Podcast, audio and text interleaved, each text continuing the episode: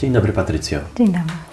Bardzo dziękuję za przyjęcie zaproszenia do mojej kawalerki i dziękuję wszystkim tym, którzy wysyłali wiadomości do mnie z taką prośbą, aby Patrycję zaprosić do programu. I to jest bardzo ciekawe, ponieważ oglądałem te wszystkie materiały i ja nic z nich nie rozumiałem, Patrycjo.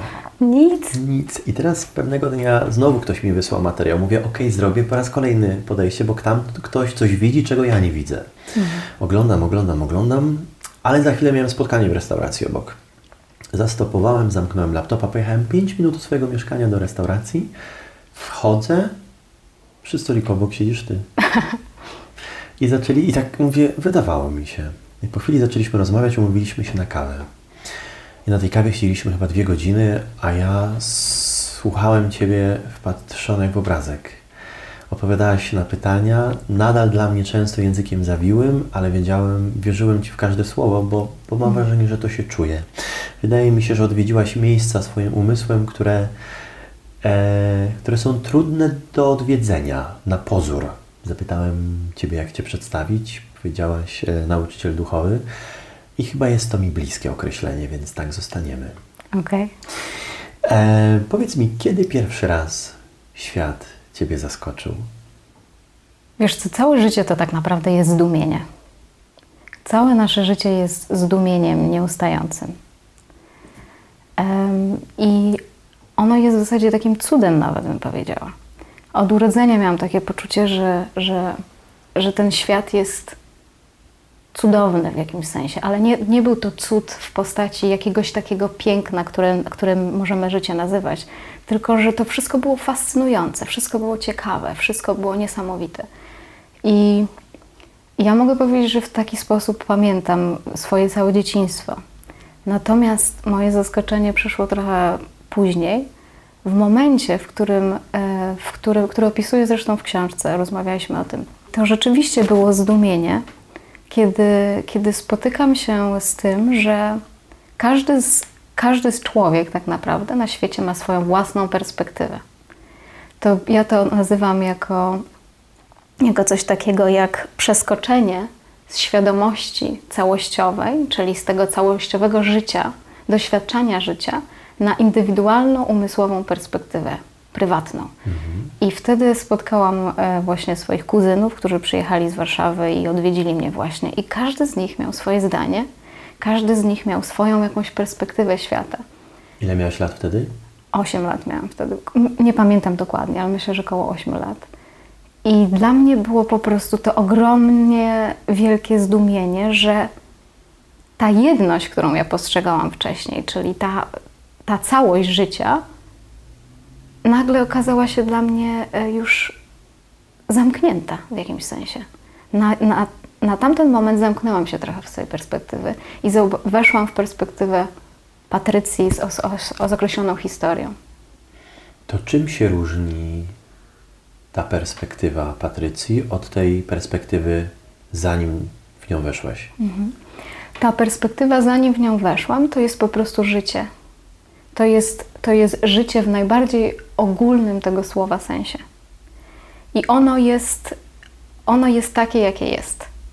Czyli ten moment jest dokładnie taki, skończony i idealny. On uwzględnia dosłownie wszystko. On nie uwzględnia tylko jednej szczeliny. On nie uwzględnia tylko jednej perspektywy, na przykład mojego zdania. Nie uwzględnia tego tylko, jak ja widzę ten świat, jak ten poszczególny organizm postrzega świat. Ta ogólna perspektywa to jest trochę tak, jak patrzysz się do przodu na przykład. Patrzysz się do przodu i nie masz intencji widzenia czegokolwiek. Po prostu patrzysz i jesteś. Jakby niczego nie nazywasz, niczego nie opisujesz. Patrzysz. I to patrzenie uwzględnia wszystko. Wszystko, co jest w nim widziane, uwzględnia. Natomiast ta poszczególna perspektywa, ta pojedyncza perspektywa jest jakby zawężeniem tej całości, tych 360 stopni, zawężeniem i poprowadzeniem w jeden punkt. I trzymanie się tego jednego punktu jako czegoś, na podstawie czego funkcjonujemy w ogóle i na podstawie czego interpretujemy życie. I ja tylko zwracam uwagę na to, że ta poszczególna perspektywa, ta zawężająca perspektywa dla jednego organizmu niekoniecznie po pierwsze jest prawdziwa, a po drugie, jeśli zbyt mocno się fiksujemy na niej albo zbyt mocno się jej trzymamy, to zaczyna nam uwierać. Na jak długo zapomniałaś, kim jesteś? Wiesz co, do 18 roku życia mniej więcej, kiedy zetknęłam się z powrotem ze zdjęciem jednego z moich głównych mistrzów, Ramany Maharshiego. Jego zdjęcie, natknęłam się na jego zdjęcie w książce Ścieżkami jogów Paula Bruntona. Na lekcji muzyki. Tak, na lekcji muzyki, wiesz. I coś się stało w ogóle w tym momencie, kiedy zobaczyłam to zdjęcie. Dosłownie oblał mnie zimny pot. I po prostu zatrzymałam się całkowicie i natychmiast przypomniałam sobie tą poprzednią perspektywę, tą stałą perspektywę. Nie wiedziałam dlaczego. To zdjęcie wywołało we mnie jakieś wspomnienie prawdopodobnie i zaczęłam płakać. Potem przeczytałam tę książkę. Ja jeszcze powiem, że tu są dwa zdjęcia. Jest jeszcze jedna bardzo ważna dla Ciebie postać. Tak, to jest mój nauczyciel, Shri Muji, którego spotkałam w Indiach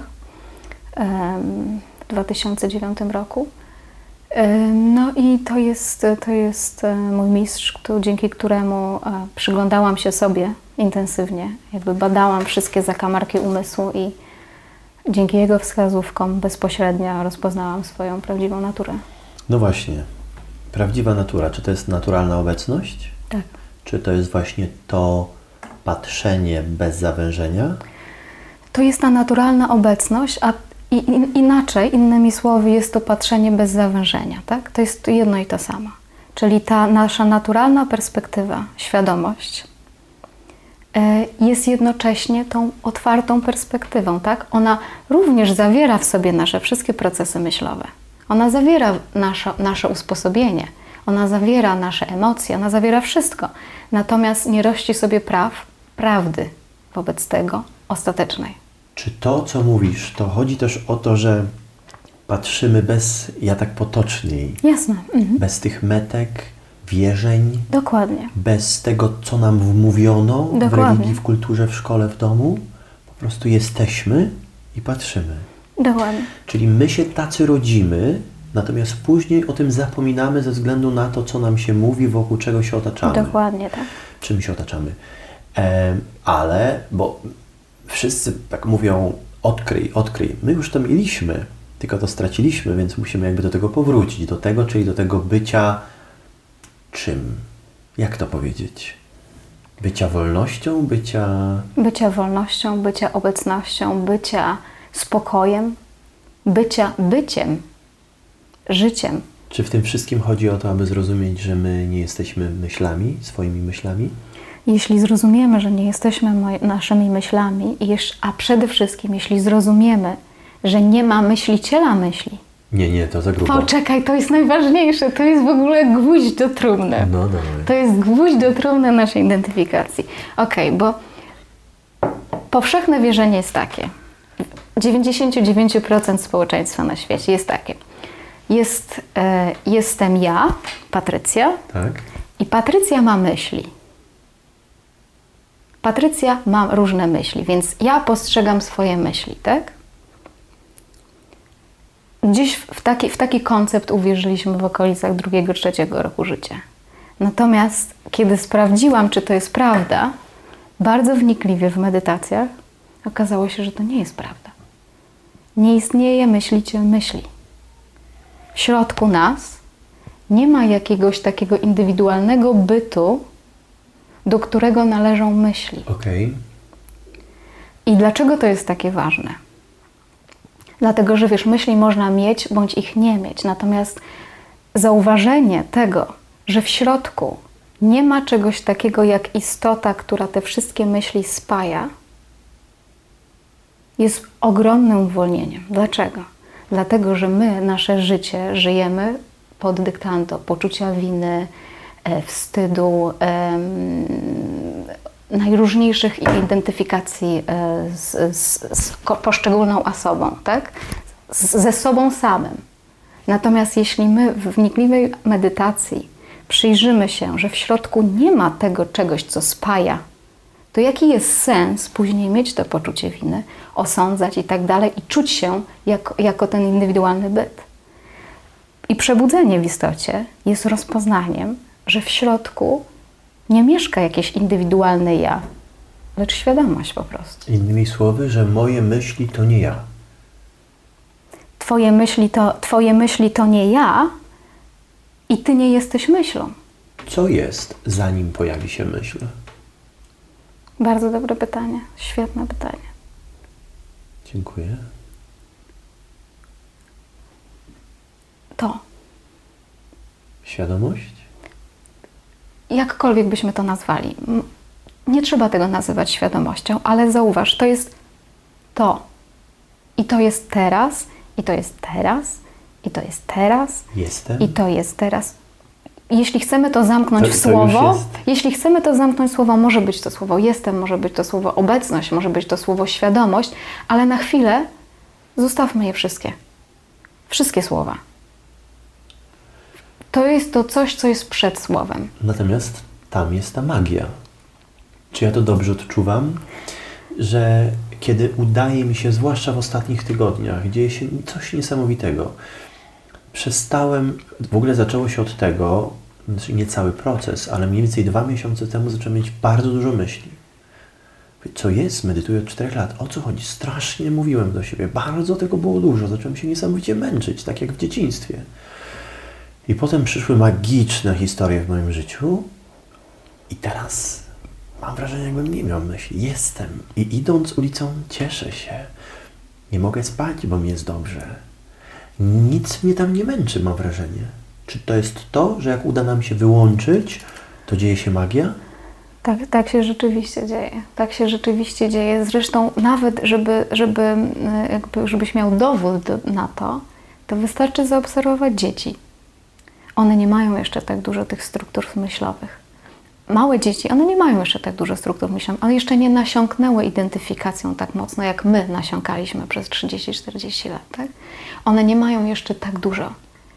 I kiedy popatrzysz na dzieci, one tak ani nie wydają się często zmęczone, ani nie wydają się znudzone jakoś bardzo, ani nie... Mówimy o nich, że są szczęśliwe, żeby się stać szczęśliwym jak dziecko. Dlaczego one są szczęśliwe? Możemy też zadać sobie pytanie, ponieważ tam nie ma jeszcze tak dużo nałożonej, wtłuczonej wiedzy, którą my bierzemy za rzeczywistość. Ponieważ kiedy nam społeczeństwo proponuje różnego rodzaju koncepty, idee, ideologie, religie i daje nam je na tacy, to my je internalizujemy, bierzemy, no ale po chwili okazuje się, że to się dosyć ciężko dźwiga. Więc nawet Chrystus w Biblii pisze o tym, że musimy, by wejść do Królestwa Niebieskiego, musimy stać się jak dzieci. Co to znaczy? Że mamy być infantylni jak dzieci? Nie.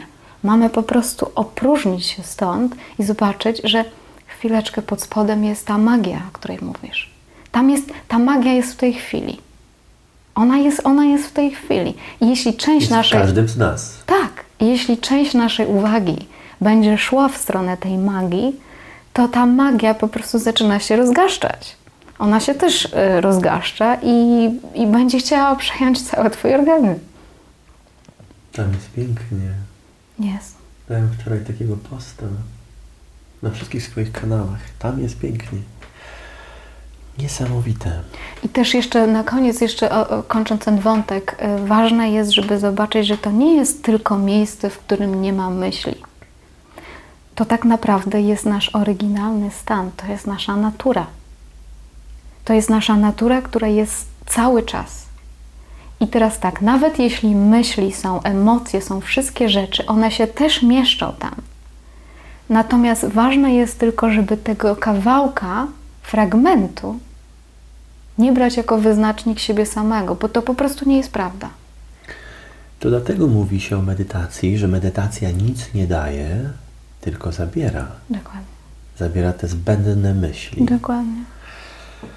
Wiarę w te zbędne myśli, dokładnie. Wspomniałaś o tym, ale chcę rozwinąć temat. Dlaczego myślimy? Skąd się bierze ten koncept, że my myślimy, że jesteśmy swoimi myślami?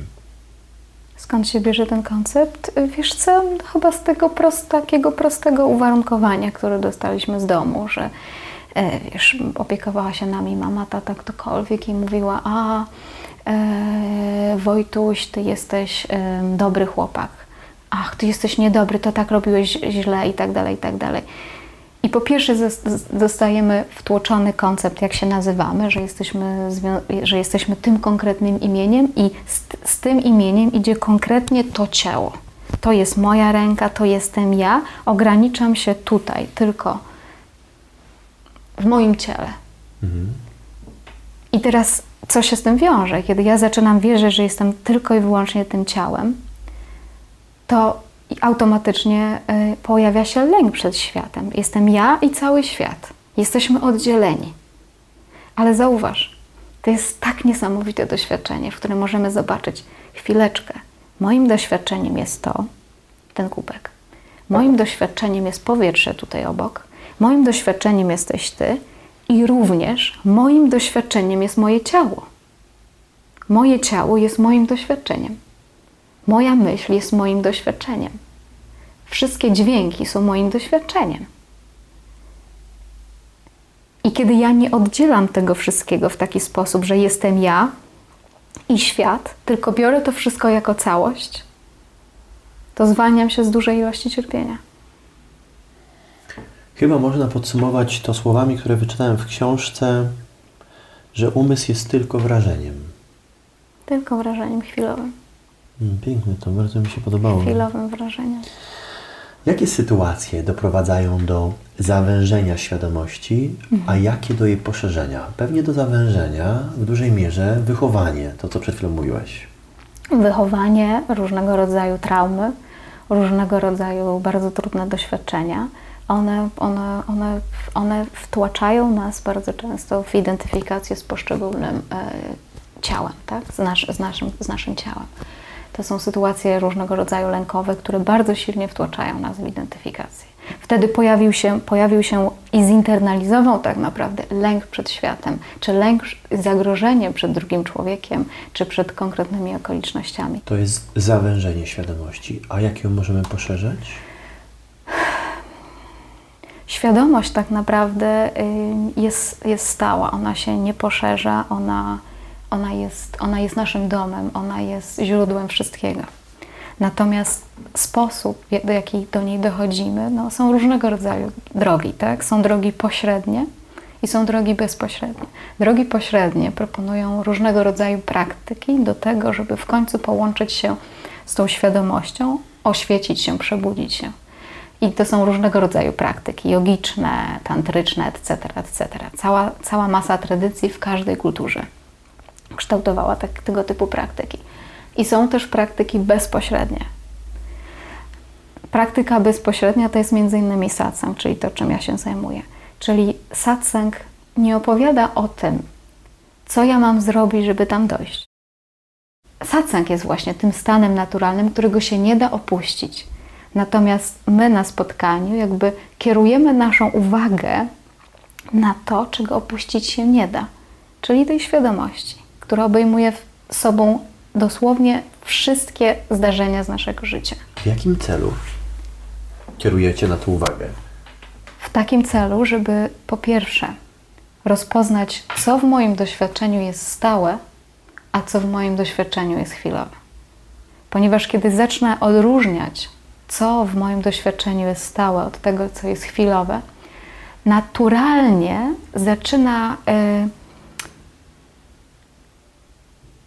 naturalnie zaczynam rozumieć, kim jestem. Nie mogę być czymś chwilowym, ponieważ jeśli ja byłam swoją wczorajszą emocją, to już jej nie ma. Jeśli ja jestem, gdzie są moje myśli sprzed godziny? Gdzie są moje poglądy sprzed 2 lat? One się ciągle zmieniają. Ciągle się upgrade'ują. Więc czy ja mogę być moim poglądem? Czy ja mogę być moją wczorajszą emocją? Czy ja mogę być nawet moim zranieniem? Ja jestem nim chwilami, ale nie na stałe.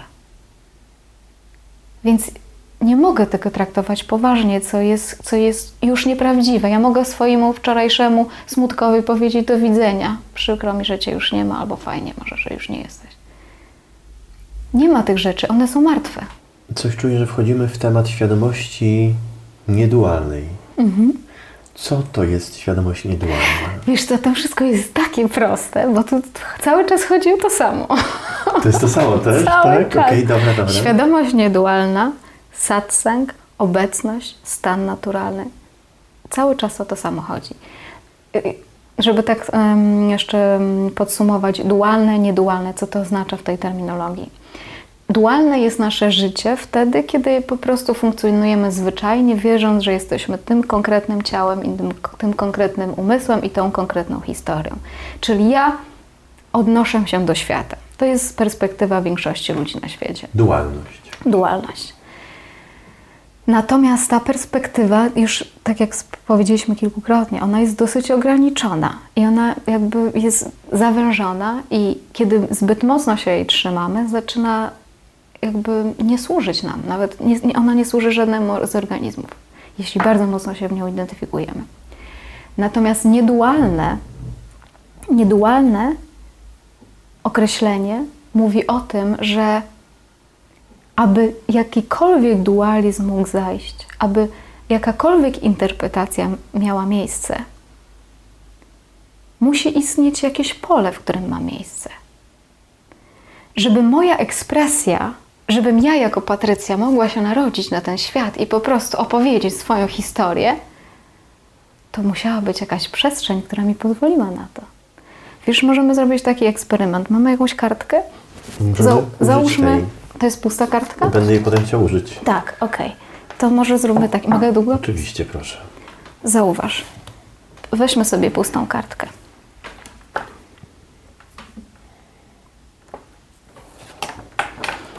Powiedz mi, co tutaj widzisz? Kropkę. Mhm. Oj, czuję eksperyment. Czuję jest kartka, jest kropka, ale coś czuję, że chodzi o to, że w koło jest biała kartka, ja się skupiam na kropce, tak? Okej.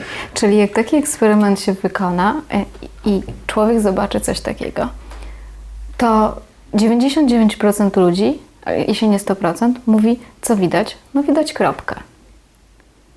Jakby to jest jakaś rzecz, która się wyróżnia. To jest jakaś rzecz, która nas interesuje. Natomiast całkowicie pominięta jest kartka. W ogóle ona jakby nie istniała. Jej nie ma. Mm-hmm. Ale teraz pytanie jest takie, czy ta kropka mogłaby istnieć bez kartki? Nie. Nie mogłaby istnieć bez kartki. Czy jakakolwiek ekspresja może istnieć bez kartki? Nie. Czy można wysłać maila bez ekranu? Nie. Nie można. Innymi słowy, ta kartka to jest świadomość. Ta kartka to jest to życie, to jest ten stan naturalny. To jest ta obecność, w której tak, wydarzyła się Patrycja, wydarzył się Łukasz, wydarzył się ten pokój, wydarzyło się to spotkanie, wydarzył się ten wiek i następny. One się wydarzają, one mają miejsce, te zdarzenia mają miejsce, ale nic nie mogłoby mieć miejsca, gdyby nie było przestrzeni, w której się to wydarza. I nam chodzi tylko i wyłącznie o to, aby nie żyć pod dyktando tylko i wyłącznie tego małego fragmentu, ale zobaczyć od środka tak naprawdę, bo tego nie zinterpretujemy, tylko możemy po prostu gdzieś intuicyjnie kliknąć do tego chwileczkę. Żebym ja w ogóle mogła się wyrażać tak wspaniale czy niewspaniale, to coś mi musiało na to pozwolić. I pozwala mi cały czas.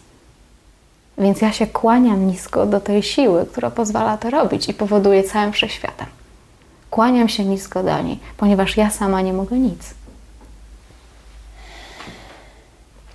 Czym jest przebudzenie? Pozwól, że wezmę kartkę. Przebudzenie jest obudzeniem się do tej naszej prawdziwej natury, do tego, co jest istotą i esencją całego życia. Mhm. Czy to jest tak, że to Ty też powiedziałaś, tu chodzi o to, aby akceptować rzeczywistość. Czyli żeby przyjmować wszystko to, co było, to, co będzie, takie, jakie jest? Tak można powiedzieć. Wiesz, ja mówiłam o tym w odróżnieniu do tego, jak żyłam życie kiedyś.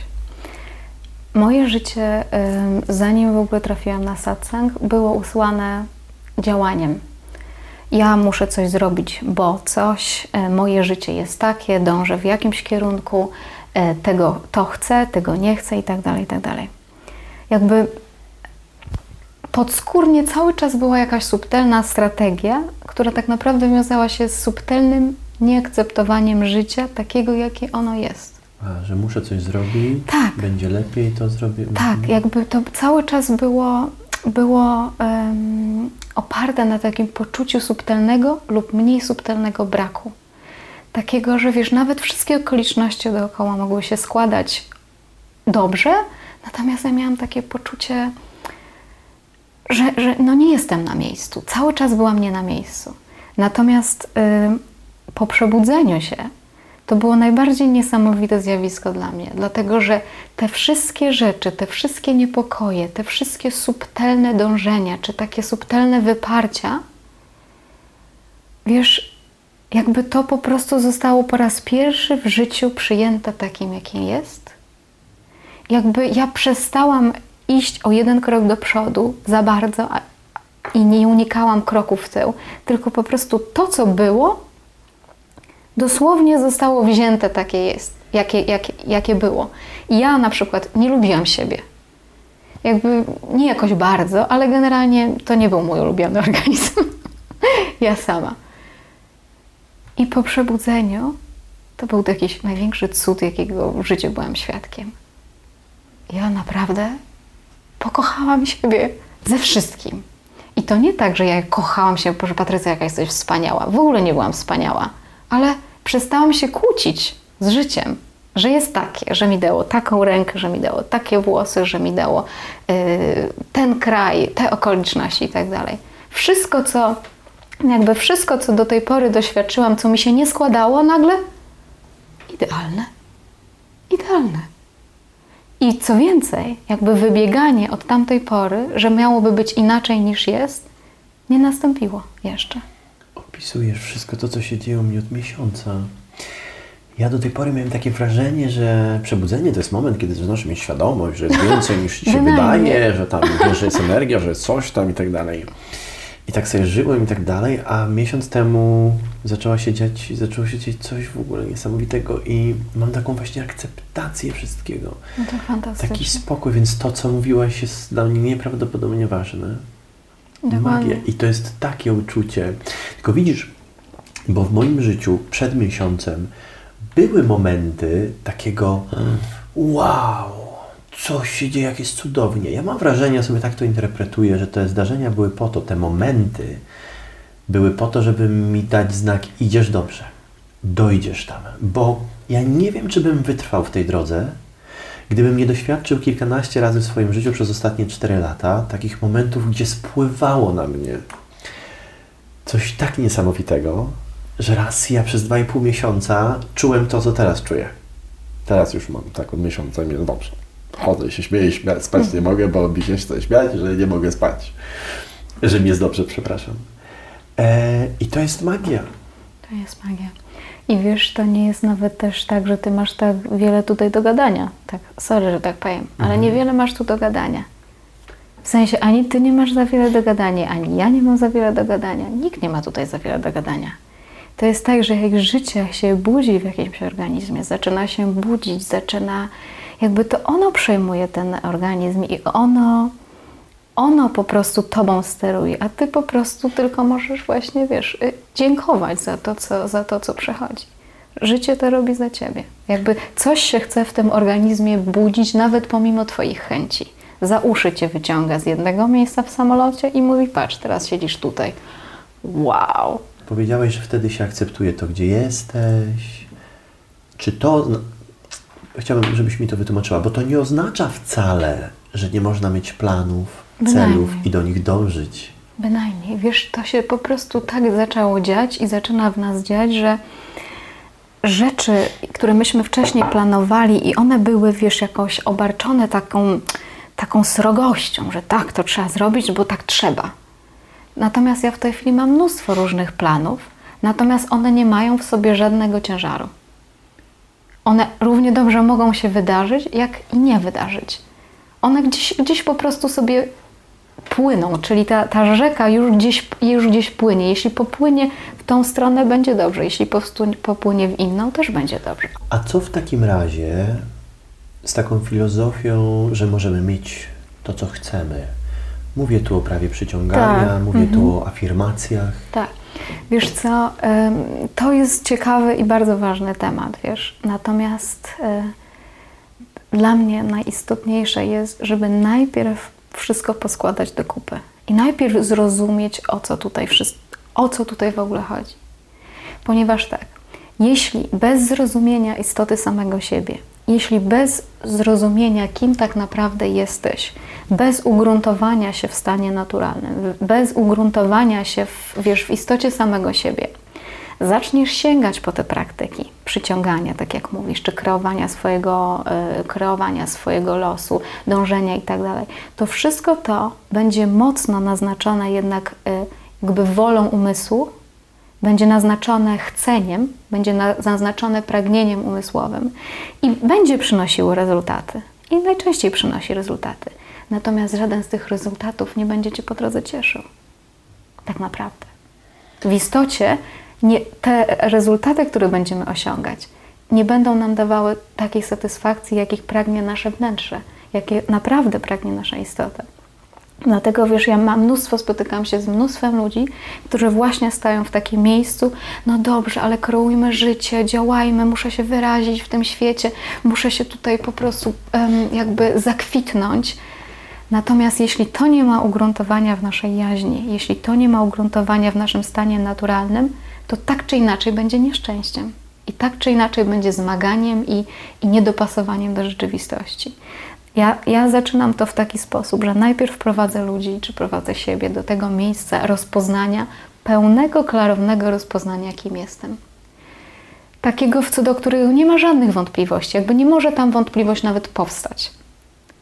Pobycia w tym, jakby ugruntowania się w tym w taki sposób, że cały organizm to po prostu kliknie do tego i zrozumie. I wtedy, jeśli Twój organizm zechce tańczyć w taki sposób, albo zechce tańczyć w taki sposób, albo zechce pojechać tam, albo zechce mieć to i tak dalej, to jest wszystko lekkie, to jest wszystko piękne, to jest w ogóle bez ciężaru i po prostu jest czystą, spontaniczną ekspresją życia. Czy to oznacza, że jeżeli ktoś robi jakiś projekt, nazwijmy to, ma jakąś pracę, jakieś działanie i nie czuje tej iskierki, to, że nie podąża swoją drogą, że bardziej podąża drogą głowy, a nie serca? Wiesz co, ja nie rozróżniam w ten sposób. Jakby ja nawet nie wiem, dlaczego życie mnie wtłoczyło w tą rolę, ani dlaczego życie chciało w tym wypadku się budzić. Nie uważam, że to jest lepsze, że ja jestem w związku z tym, wiesz, jakby dalej, czy jestem gdzieś ważniejsza od kogoś, kto nie miał w ogóle takiej drogi. Bo przecież są, wiesz, miliardy ludzi na świecie, którzy nawet tego konceptu oświecenia, przebudzenia nie mają w sobie. Mają jakieś poczucie pewnie, wiesz, tego stanu naturalnego, tak samo jak wszyscy ludzie na Ziemi. Ale to nie jest tak, że jest jakaś pewna garstka wybitnych, najważniejszych ludzi na tym świecie, a cała reszta jest nieważna. Ja opiekuję się swoim doświadczeniem i całego świata, z którym się stykam. I poprzez siebie zarażam innych i inni zarażają mnie do tego samego. Natomiast jakby nie jest moją misją i chyba nie miałoby sensu, wiesz, biec do każdego człowieka i mówić chodź do mnie, słuchaj na satsang, może się obudzisz, wiesz, to jest takie fajne. Wiesz, to nie ma sensu. Musi się najpierw pojawić w nas w środku pragnienie prawdy. Jeśli takie pragnienie jest, jeśli powstanie pytanie, to pojawi się odpowiedź po prostu. Jeśli jest w Tobie pytanie, to odpowiedź musi przyjść. Nie ma innej opcji. Czy mnie się wydawało, czy postawiłaś znak równości między przebudzeniem a oświeceniem? Nie komplikuję tego w taki sposób, żeby rozróżniać te terminy. Przebudzenie, oświecenie stawiam jako znak równości. Okay. Na jaki temat była Twoja praca dyplomowa? Wiesz co, pisałam o doświadczeniach mistycznych w kontekście Kościoła katolickiego i New Age'u. No właśnie, ten temat to mnie fascynuje. czym różnią się przekazy tych religii, filozofii? No tu religii, tu filozofii chyba mogę powiedzieć. Wiesz co, to było dawno temu. Ja byłam, wiesz, bardzo wnikliwym studentem socjologii na Uniwersytecie Warszawskim i wiesz, jakoś wydawało mi się, że te wszystkie teorie są strasznie ważne. Chciałam cały New Age zbadać od strony metodologicznej, teoretycznej i jeszcze do tego cały Kościół katolicki w Polsce i porównać różne te sposoby narracji, więc rozmawiałam z wieloma księżmi i z reprezentantami New Age, żeby porównać te różnego rodzaju perspektywy. Natomiast ostatecznie mój wniosek, wiesz, był taki, że niewiele one się od siebie różnią. No właśnie chciałem zapytać, czy sądzisz, że Bóg, energia, New Age, Budda, to tak naprawdę wszystko to samo, wszyscy dążymy do jednego, tylko ze względu na to, że te przekazy były spisywane, często zostały zniekształcone? Jak najbardziej, tak. Jakby to jest, wiesz, na przykład zrobilibyśmy taki eksperyment. Zaczęlibyśmy opowiadać o tym kubku, pięknym kubku 20m². I tak, będzie nas tutaj kilka osób i każdy będzie o tym kubku opowiadał. Ja opowiem po swojemu, ty opowiesz po swojemu, ktoś opowie po swojemu.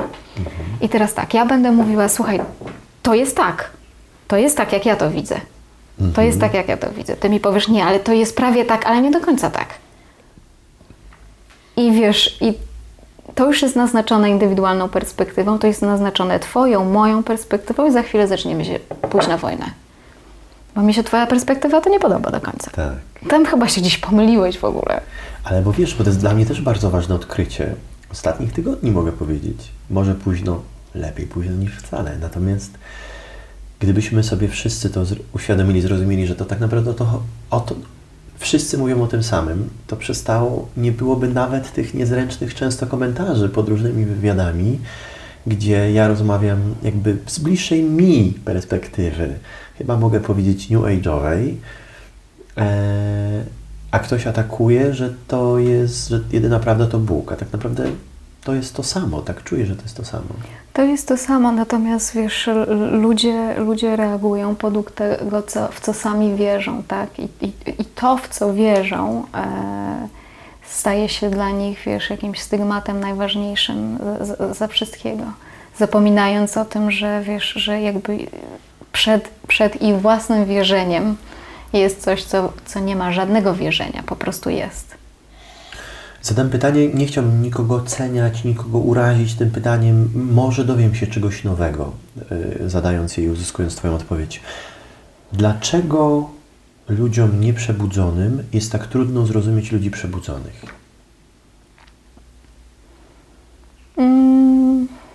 Czy jest im tak trudno zrozumieć? Wiesz, dlatego, że patrząc na przebudzonych, jakby patrzą z perspektywy jakby swojego wyobrażenia o tym, jak to jest. Jakby gdyby ludzie, którzy wyobrażają sobie mnie jako kogoś nie wiadomo w jaki sposób oświeconego, gdyby zdali sobie sprawę z tego, czym tak naprawdę jest to przebudzenie, to złapaliby się za głowę. Jak to? Przecież miałam tyle wyobrażeń na ten temat, że to się dzieje, tamto się dzieje. Patrycja, ale ten stan to jest taka wolność. Totalna wolność, teraz, słuchaj, tak. Ja jestem na początku tej drogi i ja już czuję coś takiego, a to dalej będzie głębiej, czy co? Wiesz co, no będzie fan cały czas. No bo ja od 4 lat, jak to tą grzywką o podłogę, różne formy medytacji, jakby naprawdę, ja wypróbowałem, miałem ten olbrzymi komfort, za to bardzo dziękuję, że miałem możliwość czasową i finansową, żeby naprawdę... Jakby, czego ja nie robiłem? Ostatnio dawali już kwiatki nabierali, jakiś inny uzdrowiciel mnie lał, ja mówię, trzeba tego pozwać za to, co on robi. Ja już naprawdę próbowałem takich metod. No i nie szedłem do Częstochowy na kolanach, ale robiłem bardzo dużo rzeczy. I gdzieś tam myślałem, że jestem przebudzony, w ogóle inaczej to interpretowałem. Bo cały czas mówię, jeżeli to na tym polega, że ja cały czas coś tam mnie jeszcze ciśnie, a od miesiąca ja mam taki light, że aż mi czasem troszkę nie zręczy. Cudownie, bardzo, bardzo fajnie. Będzie głębiej, czy jak będzie? Wiesz co... A będzie jeszcze bolało, czy już nie będzie bolało? Będzie. Bo co? Bo jak zrobię błąd, się oddalę, czy bo takie jest życie? No, takie jest życie. Wiesz, życie nie lubi się nudzić po prostu. Okay. Więc tak, jak ta lekcja jest odrobiona, na przykład, wiesz, no często jest taka droga, może nie powinnam Cię teraz martwić, ale może o tym powiem od razu. Wiesz, na początku dostajemy takie małe oświecenie, czy tam jakkolwiek je nazwać, duże oświecenie za darmo. Ja nie mam za darmo, moja droga. Ja 3 lata temu ryczałem przez 2 lata. Okej, ja wiem, ale wiesz, ale jakby powiedz mi sam, to szczęście, którego doświadczasz, jakby no nie da się porównać z tym nieszczęściem nawet. No jest to tak totalne, jest to tak wszechobejmujące, że można powiedzieć, że no trafiło się. Mm-hmm. Okej, ale no dobrze. Trzeba zrównoważyć. Nie wiem, czy zrównoważyć, ale tak. Życie, każdy z tych organizmów się uczy jakoś. My się wszyscy uczymy, więc tak, klikamy w końcu. Gdzieś nasz cały byt zaczyna do tego klikać. I organizm się przyzwyczaja w tych okolicznościach, w tych przyzwyczaja się do tego i to jakiś czas trwa. Ten czas jest szalenie ważny, szalenie istotny, żeby nie przyspieszać w tym czasie niczego. Żebyś nie pchał, wiesz, doświadczenia za bardzo, żebyś po prostu naprawdę brał, cieszył się, brał. Natomiast tak jak już życie się czegoś nauczy, mówię, no dobra, to już zostało zrobione. No, to teraz następne. Będzie musiało zagarnąć wszystkie obszary życia i wszystkie okoliczności, a masz na to całe swoje życie. Więc każdego dnia będzie się coś otwierać, będzie się coś, wiesz, poszerzać. Będą też momenty takie, w którym, wiesz, jak już poznałeś niebo i niebo jest poznane, to jeszcze z tego nieba trzeba spaść. I dlaczego spaść z tego nieba? Dlatego, żeby nie trzymać się go. Ponieważ dopóki będzie tylko niebo i będzie tylko poczucie takiego, wiesz, piękna i że o to właśnie chodzi, to jest tam subtelny dualizm, który polega na tym, że ja jednak tego cierpienia i trudów nie chcę. Natomiast życie będzie musiało pokazać nam wszystkim, że wszystko trzeba będzie wziąć. Totalnie wszystko. Ty jeszcze cierpisz czasami? Wiesz co, cierpię w jakim sensie? Czy boli Cię, masz napięcia, jakieś stresy? Bywają stresy, tak, ale nie są one takie, jak wiesz, jak pamiętam siebie kiedyś, ale bywają stresujące sytuacje. Wyzwania, ja nazywam je raczej wyzwaniami, wiesz. Natomiast wyzwania pojawiają się cały czas. Też mi wydawało się przez jakiś czas, że właśnie w takim stanie uniesienia, w którym ja byłam jak ty około 2-3 lat, to że już w ogóle że się nic nie może innego zadziać. Natomiast jak w pewnym momencie ta błogość i ten odjazd cały czas się skończył, myślę, ojej, coś tu poszło chyba nie tak? A chwilę, wiesz, sekunda później, ale co mogło pójść nie tak? Nie, teraz idzie nowe. I wiesz, i nowe? Naprawdę nowe.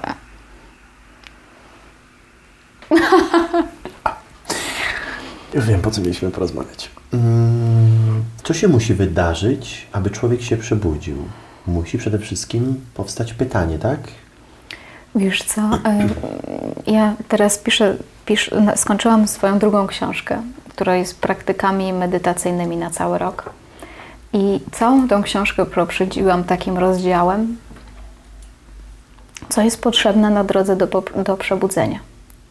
Mówiłam o 3 czynnikach. Mówiłam o prawdzie, o tym, żeby umieć stanąć ze sobą w prawdzie, żeby samego siebie nie oszukiwać, tylko żeby po prostu jakby stawać w prawdzie ze sobą. I kolejnym ważnym czynnikiem jest wewnętrzne pragnienie. Czyli innymi słowy to pytanie. Czyli tak, jeśli masz w sobie gotowość na prawdę, w sensie na to, żeby odróżniać, co w Twoim życiu jest prawdziwe, a co jest w Twoim życiu, wiesz, jakby idzie z umysłu. Jeśli masz to wewnętrzne pytanie, czyli jest ta iskierka, czyli jest gdzieś to takie bardzo delikatne przeczucie, czy jest to wewnętrzne pragnienie, innymi słowy pytanie, to jeśli się pojawi pytanie, to musi powstać odpowiedź. To jest tak, że to energia kieruje tym. Jeśli w jakimś organizmie pojawiła się ta iskierka pragnienia, to obowiązkiem wszechświata jest dostarczyć odpowiedź. I dlatego ona jest konieczna. Bo wiesz, nie wszyscy ludzie to mają. Wiesz, ja na przykład mam wokół siebie, wiesz, wielu ludzi, którym nigdy w życiu takie pytanie nawet nie powstało. Albo wiesz, sam fakt, że patrzą na mnie, wiesz, ona, Patrycja jakaś zawsze była, wiesz, dziwna. Jakie pytania ona ma w ogóle? Jakie pragnienia? Myśmy nigdy w życiu tych pytań nie mieli. No ale wiesz, no nie wszyscy ludzie tego samego pragną. Ja pragnęłam przebudzenia, ja pragnęłam prawdy. I to zostało... Życie przyniosło odpowiedź na to pytanie. Jakbym pragnęła domu, samochodu, piątki dzieci, etc., też by się to spełniło. Prawdopodobnie. Natomiast ja tego nie pragnęłam. Czy według Ciebie najlepszym doradcą jest serce? To takie uczucie, że coś się dzieje z nami, to bardzo rezonuje, to znaczy warto tam iść? Czy to jest to? Widzisz, to jest właśnie ta nasza intuicja. Natomiast jeśli to jest umysł,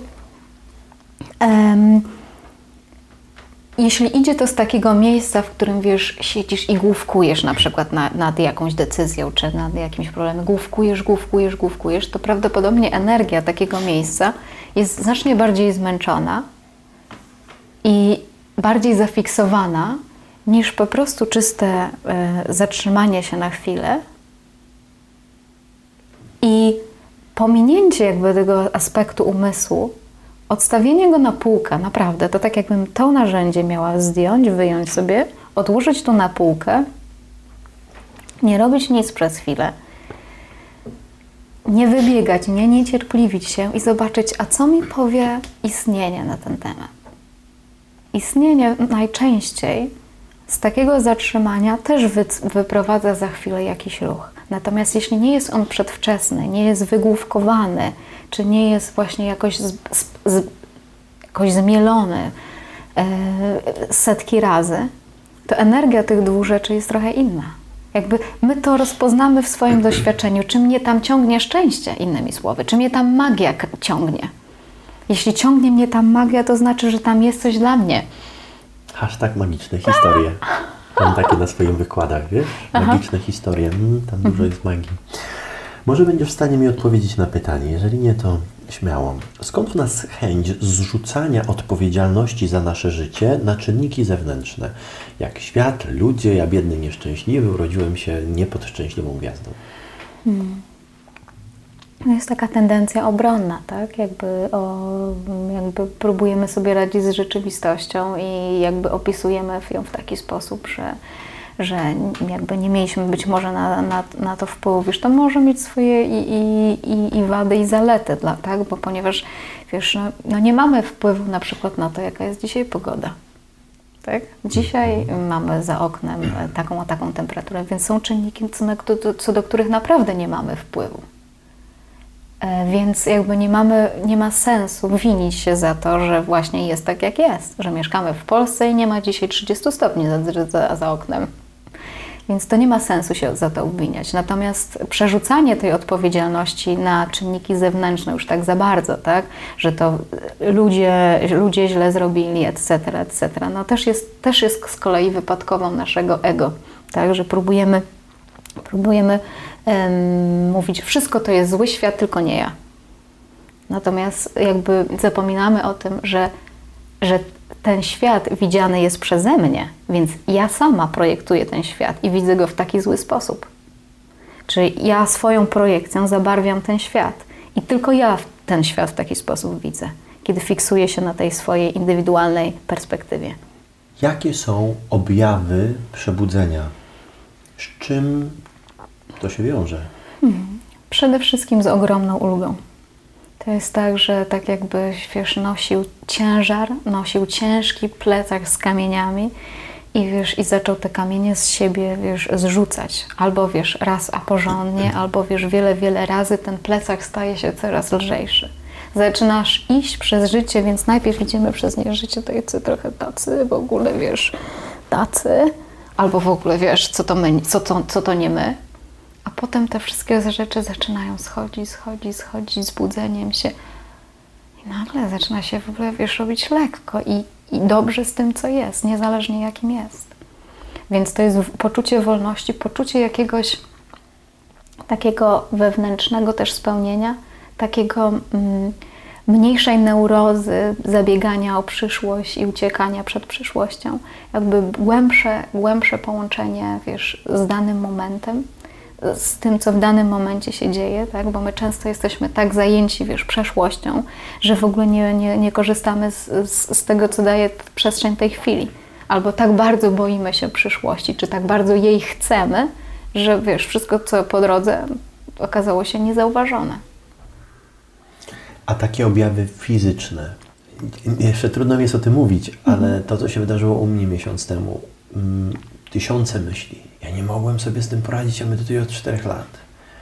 Potem piękne zdarzenia, następnie powrót i taki smutek, nie wiedziałem, co się dzieje. Potem miałem wrażenie, że mnie nikt nie rozumie, że ja jestem, w ogóle mówię innym językiem. Potem, że stałem się obserwatorem, że ja nie należę do tego świata, tylko jestem, należę, ale patrzę na życie swoje, na cały świat jakby z odległości, tak, z obserwacji. Czy to się z tym wiąże i czy jeszcze jakieś są takie objawy? Jak najbardziej, wiesz, jakby też to, co się wyłącza, to taki mechanizm nadawania wszystkiemu swojego zdania. Wiesz, ja po prostu w pewnym momencie zauważyłam, że taki mechanizm, który cały czas jakby rejestrował rzeczywistość i ją opisywał, wyłączył się.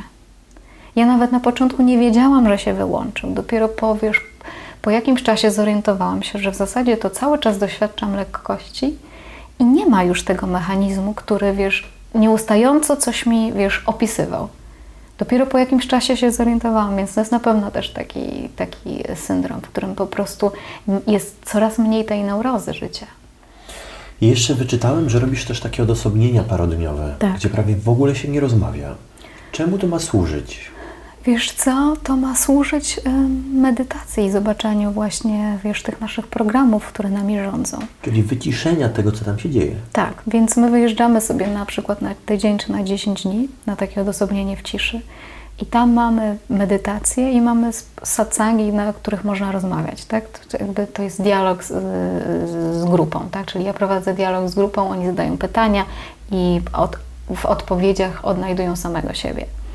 Natomiast bardzo ważną częścią tych odosobnień jest fakt, że pomiędzy tymi spotkaniami jest cisza.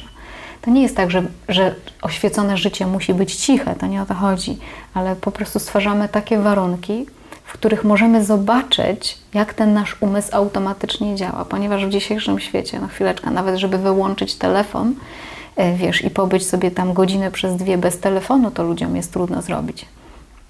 Trudno jest ludziom nie rozmawiać, cały czas nie wchodzić w interakcję, nie patrzeć, nie zaczepiać życia cały czas.